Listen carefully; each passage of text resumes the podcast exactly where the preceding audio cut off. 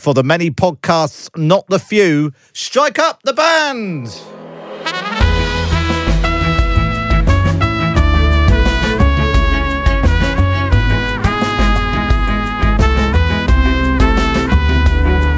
This is a completely pointless theoretical discussion. So sorry that I insist that it fits the data, but it doesn't fit the data. Well, if Nigel Farage joined the Green Party and then you're just like, ah! Yeah, here we are again then. It's how to win an election, your insider's guide to a huge political year. I'm Matt Chorley, joined as ever by New Labour Mastermind Peter Mandelson, Polly Mackenzie, former Nick Clegg's brain, and Tory Brainbox Daniel Finkelstein. How are we all? I'm fine, thank you very much. Matt, how are you though? Because you have just finished the Rishi Sunak intermittent diet. Yes. I'm all right.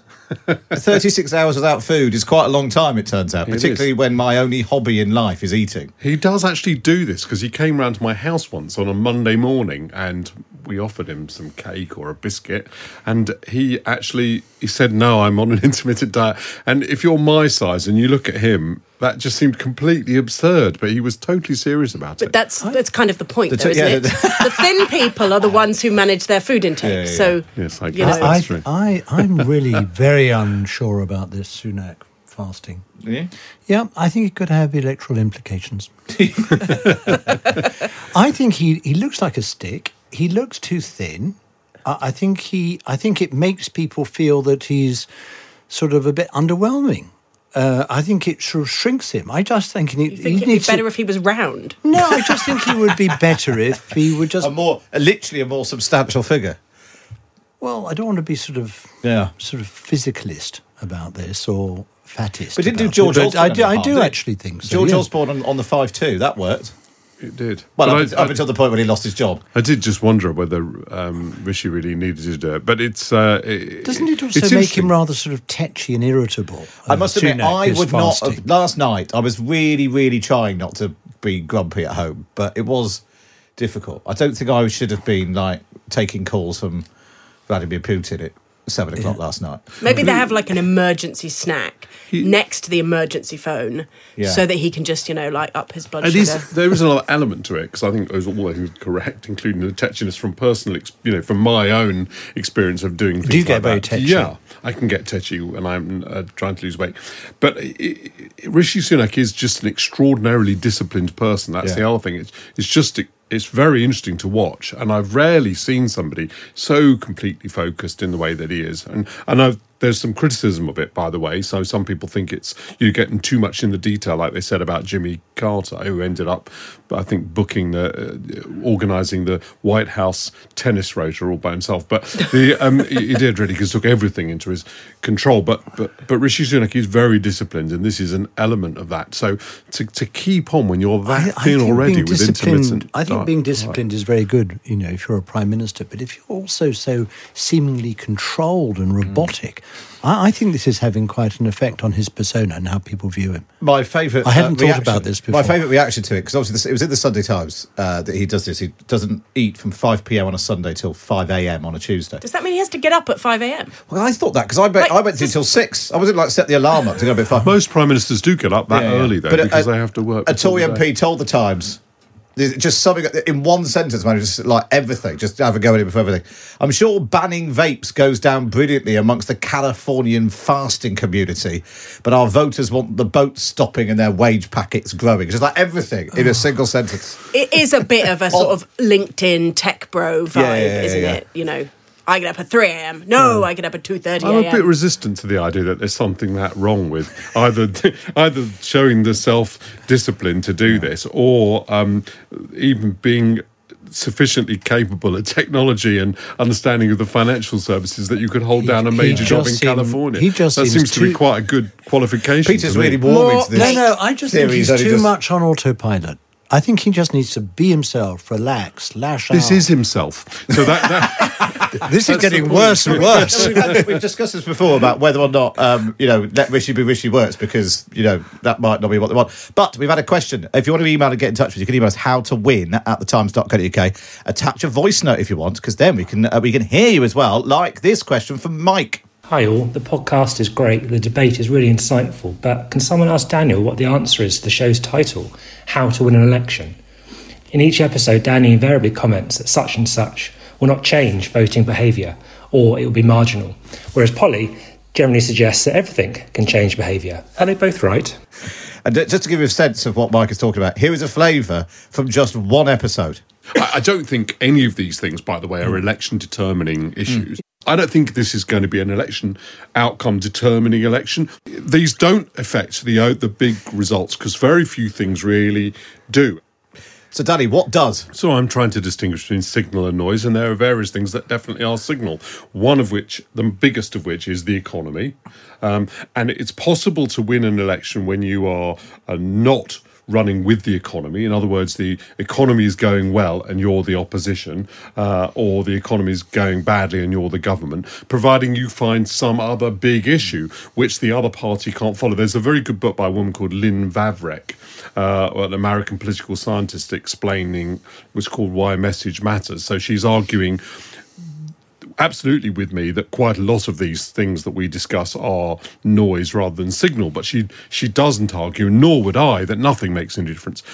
And another thing we've just been discussing, an aspect of it, people's reaction to leadership makes a difference. So once people are determined that Ed Miliband, or in fact William Hague, whom I really liked, were not somebody they thought could be prime minister, none of the things that went up and down really affected the outcome, even though we thought they were going to. So all I'm trying to do, maybe I'm overdoing it, perhaps I am, but I but I do because certainly within Westminster, and that's important too. Um, you, you know, somebody could be deposed. I always think of Donald uh, um, Dominic Cummings leaving um, 10 Downing Street with a cardboard box. You know, the, in, the these up and down things did for him, and that was significant in terms of the theme of the Johnson government. So I'm not I'm not a nihilist. I'm not saying nothing matters. I'm just saying there are these big things, and I would say leadership, uh, finding the big issue if the issue is not uh, the economy and the length of time the incumbent party has been in power. It's not that nothing affects apart from that, but those are massively the biggest things. so I mean, Danny's taking the Tolstoy position that great men do not affect history. I shall take the Karl Popper version, which is that they do um, and can. I, I guess, um, of course, Danny's right. Like, and and you do get if you spend time in the Westminster bubble, a, a sort of delusional belief that anybody other than you is paying attention to the niceties or who read which article or oh it must have been Kemi Badenoch that briefed that one you know like there's incredible amounts of noise and yet, that is the ecosystem in which leaders develop. Um, and it's the ecosystem as well in which policy is forged. And those are the things that over time do agglomerate to create uh, success or failure in the economy, success or failure as leaders. And, and so, in a way, you have to bear in mind that, you know, the, the noise is the uh, is the environment in which politics happens. And that's why, you know, when we were talking about by elections, Danny made the point that correctly by elections are a terrible predictor of voting behaviour. But because they sort of smash into that noisy, chaotic Westminster system, they can have all sorts of ripple effects impact, that yeah. then that then somehow do, like the butterfly, create a thunderstorm. I'm not sure you can make such a big difference between noise and signals. I mean, if you look at the government at the moment, there's an enormous amount of noise coming out of the government, out of the Conservative uh, Party. All this sort of infighting and gossiping and backbiting and everything, and that sends a signal about the party that it's not fit for government anymore. Under Jeremy Corbyn, there's an enormous amount of noise came out of the Labour Party during that period, and everyone sort of read the signal quite rightly, which is, you know, that the Labour Party wasn't fit for office either. So, you know, n- noise generates signals which are picked up by the electorate and they draw the obvious conclusion. But the most important of all is, again, as Polly Mackenzie, right, is that very often we get into this system where because it's the big stuff that shapes the politics, that that leads to a certain kind of political activist, special advisor, minister, thinking that it's only the politics that matters and the governing doesn't. Mm. And that is one of the reasons why we're stuck in such a mess in terms of how the country's actually run. No, so I agree with that completely. I missed out and because obviously there's a link between what politicians do and and then how it impacts on people's lives, but people notice it because of how it impacts on their life. I missed out one crucial thing, which is the assembling of demographic coalitions and how that changes. So the Conservative Party sort of, I, I've joked, made a decision to sack its old electorate and hire a new one, and it's finding the hiring process quite difficult. Um, and um, the, you know, uh, the, whereas the sacking was easy. Um, so uh, I think that when you're when you're looking at these big political parties, they make a decision about who they want to represent, who they stand for. And the reason that Blairism was so successful, in my view, is that Philip Gould and Peter and Tony Blair, they all appreciated that its existing demographic coalition was too small uh, and were trying to add onto it members of the middle class and appeal to those people so that really, really does matter in an election. At the moment, I think Labour is going for a broader coalition. Keir Starmer's trying to see whether he can add voters without losing the ones that he's already got, and he's doing that, I think, reasonably skillfully. And uh, the Conservative Party is engaged in a in a battle really over who its demographic coalition will be, and could end up with nobody. Yeah, it's called big tent politics. Um, well, we'll come to forming an actual coalition in the event of a hung parliament in a minute. Peter, I just want to ask you, with your as a, as a former Northern Ireland secretary, a, a big moment the, the, the Northern Ireland Assembly is coming back, but it's a huge moment that it means the first minister is going to be from Sinn Féin. Oh, I think this is going to be a landmark development in uh, Northern Ireland's history. I mean, first of all, you know, thank goodness the DUP, uh, led by Jeffrey Donaldson, have seen sense and he's shown some bravery. Also, all credit to Chris Heaton Harris, by the way, the Secretary of State, who has shown considerable patience and skill uh, in getting the party uh, to this point. But yes, it means that for the first time ever, a, an Irish Republican, Michelle O'Neill, will become the first minister in Northern Ireland. I think she will conduct herself well and sensitively in that role, uh, and so too she might, because uh, you know this is still fragile. But here's another point as well: during the course of the coming year, you're going to see an election in the Irish mm. Republic, where I think Sinn Féin, the Republicans, are leading in the polls or very near, with uh, along with Sinn, with uh, Fine Gael and Fianna Fáil. If the Sinn Féin play their cards right in Northern Ireland, and it does them credit and status, and they look as if they're you know, behaving in a responsible way, this will broaden their appeal, other things being equal in the Irish Republic, and you could see them topping the poll in the Irish general election in the coming year that too would be an, an amazing landmark development. And does that then lead to a poll on unification? No, not necessarily. That would depend on where the public uh, go on both sides of the border. Uh, if the uh, British government concludes uh, from a consistent pattern of opinion polls that there seems to be an emerging majority in Northern Ireland uh, for a border poll uh, to take place, uh, then they would be obliged to undertake one, but it wouldn't just be in the north, it would be in the south as well. But do you think, that's the, do you think that's the direction we're heading in? Not necessarily. Uh, not necessarily, um, but I think the DUP and I think the cause of unionism uh, have done themselves quite a lot of damage uh, by holding out against uh, the, the, assembly elections over the last Peter, two years. Can I ask you a question? If there was a, a um, this is an open question, not not sort of angled, but I, I, if there was to be a border poll of that kind, would um, would the Labour government take a stance on whether or not there should be that the, the, the, Northern Ireland should remain inside the Union because our official position as a country is that we'd have no selfish strategic interest in um, in the Union. So with Northern Ireland. So where what where would Labour go on it? That think? would be the same. They would not campaign. They would not lean either way. Uh, both parties have accepted, on the basis of the original Good Friday, Belfast Good Friday Agreement, that should a border poll, two border polls take place, north and south, then the British government uh, would stand back and allow the public to have their say. Well, it's fascinating. We'll see what, what happens because, like you said, it's a big year for elections, and one of those is in uh, in Ireland as well as in uh, in this country. Right up next, we are going to look at coalitions, actual coalitions. How do you form one? Uh, how do you get on with your opponents, and who's got the best snacks? We'll do that next on how to win an election.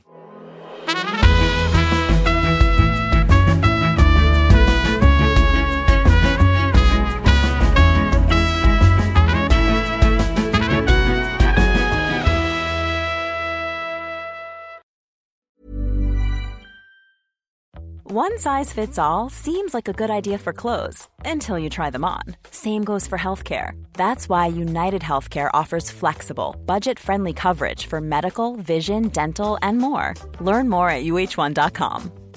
It's that time of the year. Your vacation is coming up. You can already hear the beach waves, feel the warm breeze, relax, and think about work. You really, really want it all to work out while you're away. Monday.com gives you and the team that peace of mind. When all work is on one platform and everyone's in sync, things just flow wherever you are. Tap the banner to go to Monday.com. There's never been a faster or easier way to start your weight loss journey than with PlushCare. PlushCare accepts most insurance plans and gives you online access to board-certified physicians who can prescribe FDA-approved weight loss medications like Wegovy and Zepbound for those who qualify. Take charge of your health and speak with a board-certified physician about a weight loss plan that's right for you. Get started today at plushcare.com slash weight loss. That's plushcare.com slash weight loss. plushcare.com slash weight loss.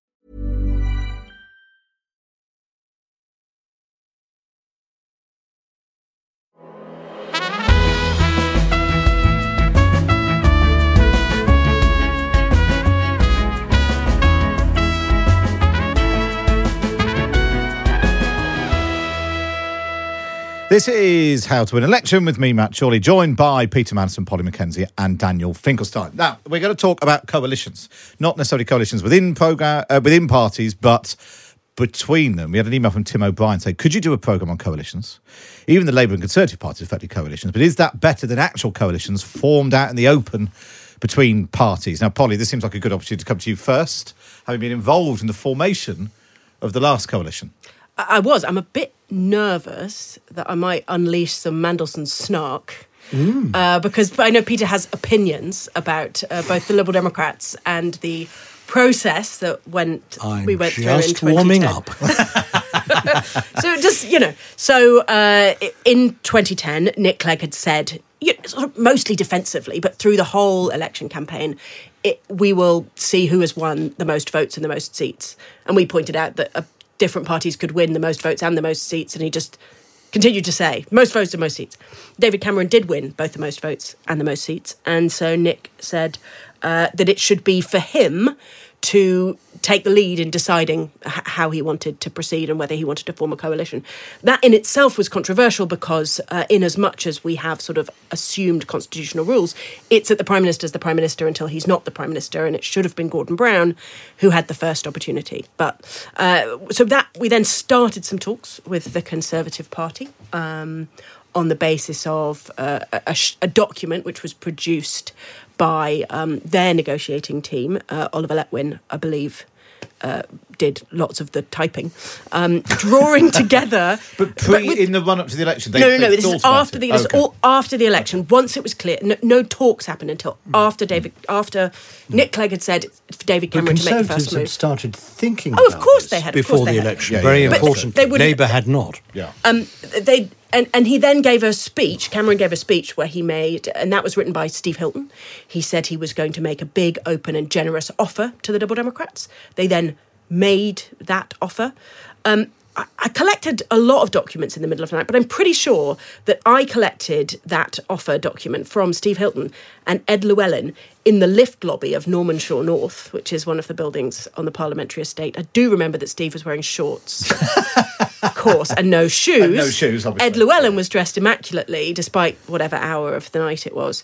But that might have been the confidence and supply agreement. I don't know, my memory's blurred. But essentially, we started a process facilitated by the Cabinet Office of actually negotiating with. Uh, with the Conservatives. And, and we started basically with the easy stuff. We started with, for example, uh, the green energy transition, where actually, because of where Cameron was and where Oliver Letwin was and where the Lib Dems were, that was an easy conversation. And, and we slowly built up a programme that was based on the things we already agreed on. Which was really the compassionate conservative stuff that Cameron had been talking about, to build a sense of momentum. And then we got to the stuff where we were stuck, and that's when it was clear that that we were stuck on things like electoral reform or tuition fees, um, and that's when it seemed sensible to open talks with the Labour Party. This is where Peter comes into the story. We also got a document. It was uh, definitely it was uh, written by Gordon Brown, or at least it had gone to him because it was in his characteristic font, uh, thick, bold type because of his um, eyesight difficulties, offering, uh, by contrast, almost nothing. The offer that came in from the Labour Party was we will continue with the Labour Party's programme of government and we'll have a review of electoral reform and a review of votes at 16 possibly a review of local government finance because they really knew how to tap in with. I don't know. I didn't. I didn't keep the document, but it was very much a sort of yeah. We'll sort of review a few things that we think that you care about. Uh, by contrast, uh, but there were talks. Peter Peter's was, I twitching. believe, Peter's Peter was involved in those talks. Those talks were held in uh, one of the corner rooms in Portcullis House. Uh, I didn't go into the room for those conversations. I was in a room. Just the lads. Just the lads. I was in a room next door. So Actually, Harriet Harman was there. Oh, oh, of course, of course. Yeah, we know. She told me yesterday. She said, "Well, I won't have a meeting with any men in the room." But there were a series of conversations between uh, the Labour Party and the Lib Dems, but they were always much more cursory. Gordon Brown then, uh, I think, in order to facilitate those talks, I know Peter will have much more insight into Gordon's uh, thinking uh, at the time, but but but possibly to unlock a coalition because it seemed like the Liberal Democrats would get into bed with the Conservative Party. Gordon Brown resigned. David Cameron went to the 1922 committee and persuaded them that the only way to get into power was to offer this AV referendum to the Liberal Democrats. They came back to us with that. By this time, nobody had really slept for 72 hours. Um, at one point, I booked a taxi for like the next morning, but it was already 2 a.m. So the next morning was. I, so I was standing outside my house at 5 a.m. waiting for the taxi, and I realised I'd booked it for the next day. So that's the level of high quality thinking that was going in. Um, but essentially, that, that that tipped over the edge for the parliamentary party.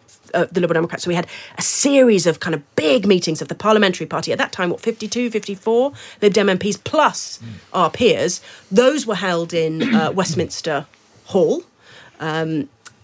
I remember loitering outside that. There was a lot of a lot, of loitering, lots of traipsing back and forward into into the cabinet office and secret things. There were a couple of phone calls uh, between Nick Clegg and David Cameron. I remember one moment, uh, and and this is an important moment for me because people so often say that Nick Clegg and David uh, Danny Alexander did that deal to get ministerial cars, as if as if the car is the thing that matters. But anyway.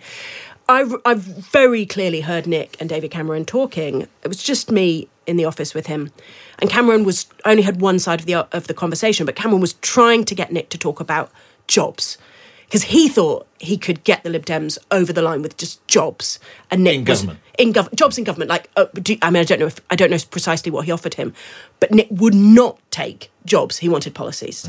Classic Lib Dem. Uh, he wanted policies. Well, so, d- and, and and that's how. Who had the best snacks? Uh, Oliver Letwin brought the snacks himself. Uh, Viennese uh, biscuits. They're sort of like chocolate sandwich biscuits. Mm-hmm. Every time I eat those, I think of Oliver Letwin. and Labour snacks. Uh, uh, no snacks, I believe. No snacks at all. Peter. Doesn't Always take, bring doesn't snacks. take much to buy off the Liberal Democrats, does it? Just as a couple of. I of think I was the Viennese only one who ate biscuits. them. Look, um, what Polly says in essence is all perfectly correct, but let me just boil it down to two essential, tell a long story like two you do, Peter. essential dynamics. One was the sort of burgeoning public school boy bromance between Nick Clegg and David Cameron. Nick Clegg definitely didn't want to jump into bed with Gordon Brown. Well, that's Um, because he just lost the election, though, was it really?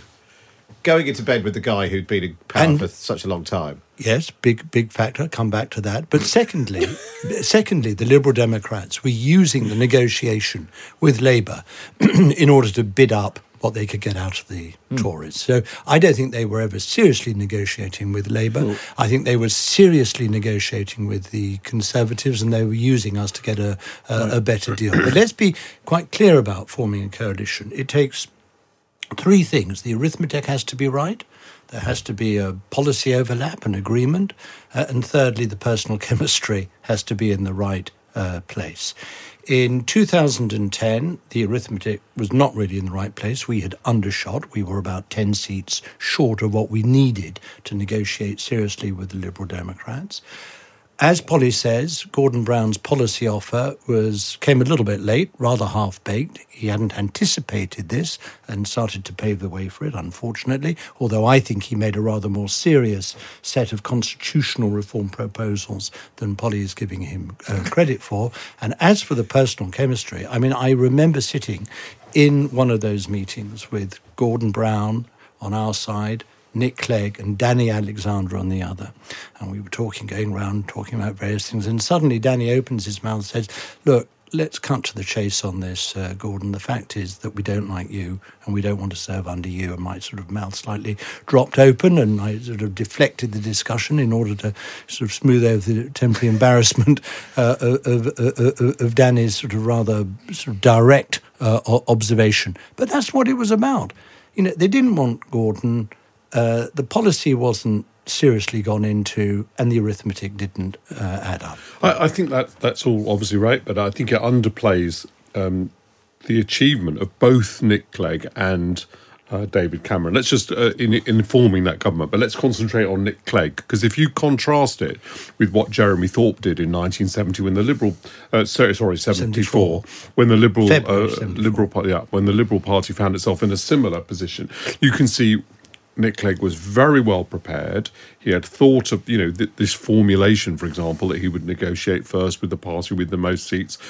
Um, the, the the fact that he and, and most votes, the fact that he'd boiled down uh, the priorities so that he knew the core things that he was negotiating. He had some clear idea where he was going to move. All these things, you know, we because the Liberal Democrats came out the other end and lost a lot of seats. There's a tendency to think, well, the whole thing was a complete flop. Well Nick Clegg is the first and possibly last uh, leader of that party in a century to, to gain power. And it was a real achievement which he gained through clear thinking and uh, quite a lot of courage at the end of the day. Now, the other thing on Gordon Brown, um, click. I know that you added the word public school in to make this bromance thing sound worse, but the, um, but the because it's everyone's favourite thing. It's like, oh no. Um, the, but the, are, are, you denying the bromance? yes. No, I am really, not denying really the bromance. Are you denying the? You're well, denying the bromance. Yeah, they. they it, oh it, come on, Polly! They I, were just. I, I think. They, well, look, I saw them together. A, a what about the real, rose garden?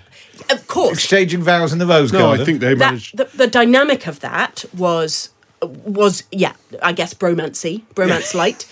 But having the way they operated together was always professional. They did have that ability to to collaborate and to talk honestly and openly with each other, but they were never friends yeah. and they were never no, and, I, and, they're not friends now. I would agree with that and i think but i think on the question of gordon brown i mean for large parts of your own political career you found getting into bed with gordon brown difficult right? Even though you were trying even though you were trying quite hard peter. So it, it's just it's quite the other way around but let, let, us not rake over the coals. No no exactly. It was the other way around. I i, I completely take your part in that argument completely. Um, but it, but I, but i just what i'm saying is that he's not an easy individual and if it, if the Liberal Democrats concluded that a relationship with Gordon Brown uh, would be hard, you know, well, Patricia Hewitt found it hard. Geoff Hoon found it hard. Um, James Purnell found it hard. David Miliband found it hard. So, of course, the Liberal Democrats would find it hard because he was a hard person. So, I think the fact and, and that just, David just Cameron was easier to have a relationship with was a factor. Dan is rightly d- described 2010 as a sort of watershed sort of development for the for the Liberal Democrats. It might have come all the way uh, uh, at the first book end of the new Labour government mm, in 1997, because there uh, Ashdown, Paddy Ashdown, the leader of the Liberal Democrats, and Tony Blair had been talking and preparing and paving the way for a good two years for the possibility of a coalition uh, should the 97 election not give a clear cut uh, result. So there was a lot of meetings and dinners and going out and discussing policies as well. Uh, personal chemistry could not have been better between Ashdown uh, and Blair. But here's the point the third issue, arithmetic, we completely overshot the runway in, 90, yeah. in, in, in, 1997. Uh, and the, the would be uh, coalition or governing arrangement between the two parties was unsellable so you, to, so, to, yeah, so you, to, so you to, had to both parties. Personal chemistry and policy, but the maths didn't work yeah. in the opposite The arithmetic direction. in, in the opposite di- uh, direction. There's another thing which is important important, which is Nick Clegg positioned the Liberal Democrats differently to previous le- leaders that came before him and came after him. He was nearer to a centrist leader, to the to what people think the Liberal Democrats are, but in fact, they're most of their history are part of the centre left, as they were at the formation of the Labour Party and as they are now. And that means that this question going forward, the Conservative Party, unless it can reach into the 40%, is going to find it difficult Danny- to coalesce Danny, with anyone. Blair saw this in great historical terms. He thought this was an opportunity in 1997 to overcome the previous 100 years of fissure division between the two centre uh, left parties, which, in his opinion, I agree, had basically given the Tories almost the century uh, of, of government. And so, in a sense, what he wanted to do was not so much coalesce with the Liberal Democrats in 1997, he wanted to hoover up the Liberal Democrats in 1997. He thought, you know, the SDPers who had broken away in the 1980s, the Liberal Democrats who were basically left of centre, that they should all be sort of subsumed into this huge new Labour uh, big tent. And he regretted afterwards, actually, that, that, that right he missed that. it. He missed that opportunity. fortunately- because it really would have changed the landscape and changed the face of British electoral politics. Fortunately, we're now in that position, right? So the, the, the, the Liberal Democrats, admittedly, they've made this head spinning decision to stay outside the government they're going to help Keir Starmer form by defeating the Conservatives in large numbers of places. Like it's a view I can't understand, but I suppose is mandated by the fact that they've got a separate political party. But I think that by and large, the cent, you know, this experience of coalition has now reunited the centre-left parties. They're just going to run in different places, and ultimately, it's sort of like an informal lib lab. You see, pact. what I But- think, but should- what but- I think is that for just coming to the present Yeah. this year and the election taking place later this year, I think people are not pricing in sufficiently uh, the possibility that Labour may fall somewhat below uh, the result that the opinion polls are currently indicating uh, they will obtain. Uh, th- th- these are these are these are artificial. Uh, this is an artificial lead. Believe me, it's going to it's going to uh, contract. Uh, and if you consider the swing that is required uh, by Labour to get an overall majority uh, at the election, it's something like eleven or twelve percent. 12.7, I Th- This think, is huge, and so I think that we we should. I think, well, to be honest, I think there are some in my own party. There are also the Liberal Democrats who should be just thinking. Uh, Well, should they be doing? Should, should well- Starmer's team be doing some of the work that the Oliver Letwins and David Camerons had done? Yeah. Th- at least think having it as an option in the drawer, preparing for the possibility of a coalition. I must say, I think that the likelihood of uh, of a formal coalition is is small. I think you're more likely to see the sort of arrangement that emerged following the uh, 1974 elections, which Danny referred to uh, earlier. Um, um, Jeremy Thorpe chose not uh, to prop up uh, uh, Ted Heath and his government because he thought that that government had been rejected. Uh, by the electorate in February 74, but the electorate had also showed that they were unsure about Labour. They were not confident about ushering in a majority Labour government, and that was the result uh, uh, that, that was reflected in that sort of rather nuanced state of public uh, uh, opinion. By the way, I think in 2010, just as the public uh, rejected Labour uh, and Gordon Brown, they were equally unsure about the Conservatives. They weren't completely convinced about uh, Cameron uh, and Osborne. And, you know, the electorate shows an uncanny knack of sort of getting the result that it sort of wants. And that's where the Liberal Democrats uh, come into play. And what you might find this year is if Labour falls back from its current lead, if Labour fails to um, uh, maintain its present momentum and political appeal, you may find the Liberal Democrats doing better than expected, uh, and the result is somewhat more ambivalent uh, i- i- in, in reality than, it, than the opinion polls are currently suggesting. Polly, so what would your if Peter's saying that Labour should at least think about it? Should the Lib Dems be doing the same thing?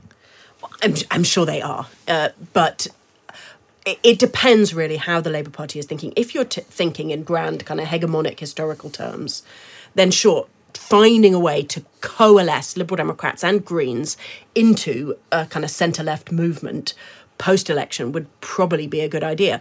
I don't think the Labour Party is thinking in that way. And of course, that's the opposite to what the Liberal Democrats would probably ask for, which is some kind of electoral reform.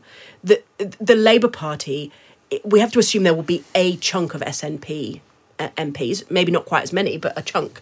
And they have said that they will not support a Conservative government. And that means that the path for Labour to just sort of bulldoze through as a minority is is pretty clear, and it's the path of least resistance. Yeah. The Labour, uh, Liberal Democrats will not constrain a Labour government. They will do the opposite of that. That their, their critique will entirely be the Labour Party has not gone far enough on green politics. It's not gone far enough on whatever it wants to do on the constitution. It's not spent enough in certain areas. It will it will be the opposite. If people are thinking, well. You know, we, we're worried about a Labour government becoming too left wing. I don't think they are worried about that, actually, by the way. But I think if they were, um, and the Liberal Democrats will constrain it because they're the centre party. That is not the dynamic. Actually, the Liberal Democrats, at the moment, you can hold the view of the Liberal Democrats, official view, and be a member of the shadow cabinet or cabinet. But insofar as as a separate party, they ex- have any, it will always be to pull the Labour Party to the left. Poor Lib Dems, poor Red.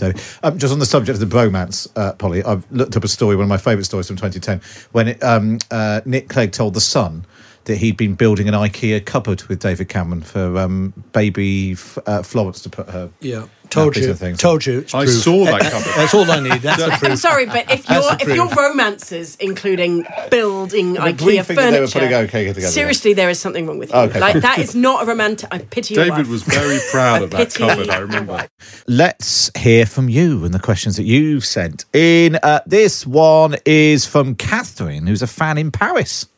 Hi, How to Win team. My name is Catherine and I live in France. Um, and like many expats, I've been out of the UK for more than 15 years. But now, thanks to new legislation, I will be able to vote in the upcoming uh, general election, which I am very happy about because many people like myself actually couldn't vote in Brexit, um, things which directly affect our rights.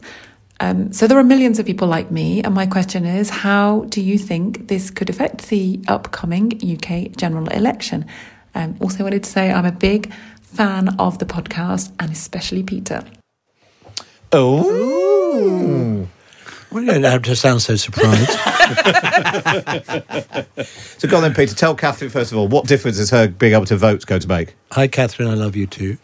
Um, I think your vote is going to make a, a difference, and I think I would be more worried if I were a Conservative than Labour, because I think a lot of expats feel let down over the government's negotiating uh, of right, expat rights uh, following Brexit. Polly? I think that we shouldn't have changed the rules and we should change the rules in the other way, and that actually we should have uh, people who live in the UK voting about the future of the UK, more of them, people with permanent right to remain and definite leave to remain, and people who, uh, like my mother, who's lived in France for 25 years, like she should vote in France. Yeah, yeah. It's weird. Danny? I don't think this will make much of a difference. Oh,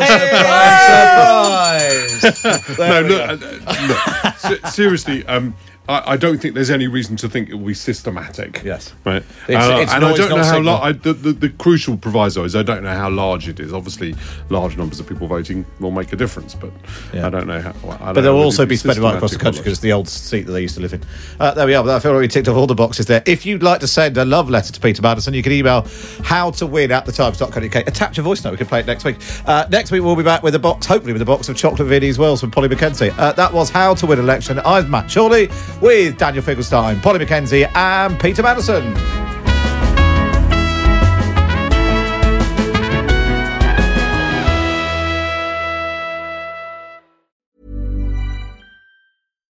Hi, I'm Daniel, founder of Pretty Litter. Cats and cat owners deserve better than any old fashioned litter. That's why I teamed up with scientists and veterinarians to create Pretty Litter. Its innovative crystal formula has superior odor control and weighs up to 80% less than clay litter.